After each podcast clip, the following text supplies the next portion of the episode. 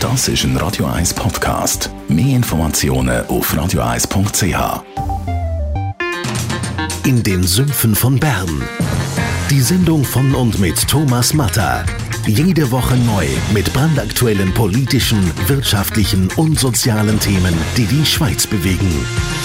Jetzt auf YouTube oder facebook.com slash th.matter. Radio 1 Literaturkritik mit der Christina Graf. Wird Ihnen präsentiert vom 4-Stern-Boutique Hotel Wellenberg. Ihres Zuhause in der Altstadt von Zürich. Dem Hotel, wo Sie Geschichte schreiben. www.hotel-wellenberg.ch Johann Bargum nach Sommer. Christina Graf, Radio 1 Literaturexpertin, was ist das, was du mir da angelegt hast? Wir gehen in den Sommer. Es ist eine Geschichte vom Nachsommer, vom August. Es ist in Finnland und zwar so auf diesen Inseln. Die heißen Schera. Es ist alles sehr idyllisch anfangs. Später dann nicht mehr geschrieben hat das der Johann Bargum.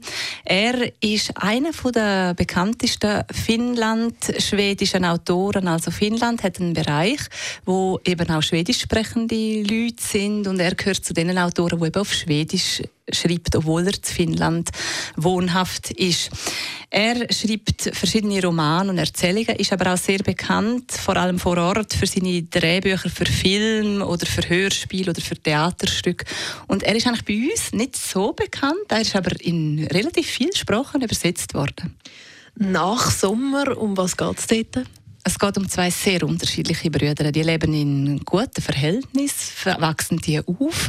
Und die Mutter von denen, die züchtet einfach den Jünger, den Karl, der züchtet sie einfach extrem vor. Und sie hat auch nicht einen natürlichen Gerechtigkeitssinn, wo das würde irgendwie ein bisschen steuern oder so. Der Olaf, der Größer, der ist der Schücher, der weniger Geliebte. Und der Karl, das ist der Charmante, der Sportliche, der Erfolgreiche. Und das lässt sie eigentlich während der ganzen Kindheit die beiden Brüder spüren. Und dann äh, geht der Karl mit seiner Frau Clara, wo übrigens auch noch Verbindung hat mit dem Olaf, das darf man nicht vergessen.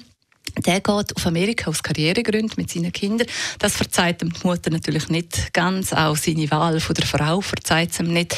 Jahre später kriegen beide Brüder ein Telefon vom Onkel Tom und der bittet die heimzukommen ins Landhaus von dieser Familie in Finnland, weil die Mutter im Sterben liegt. Und zuerst ist alles noch so schön idyllisch mit dem Licht und du kannst dir vorstellen, es bröckelt ganz schön mit der Zeit. Und wie es so war, ist natürlich immer der Karl, der, der alles in Angriff nimmt und plötzlich merkt der Olaf, hey, jetzt muss ich aus dem Schatten von meinem Bruder treten und es wird ein unvergesslicher Sommer für alle mit grossen Wendungen in der Geschichte drin. Bis jetzt tönt das noch ziemlich ruhig, Christina. Wie hat dir der Roman gefallen? Wie muss man sich den so ein bisschen vorstellen zum Lesen? Ja, er erzählt sehr leicht und so knapp und prägnant, aber es ist extrem viel zwischen den Zielen, kriegst du da mit. Und es ist ein dünnes Büchlein, und eben, wie du es genau so gesagt hast, es tönt eigentlich so leicht, aber es geht sehr viel ab.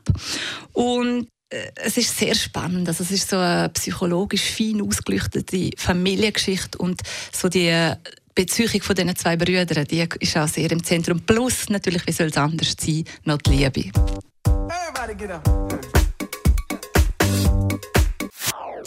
Das ist ein Radio 1 Podcast. Mehr Informationen auf radio1.ch.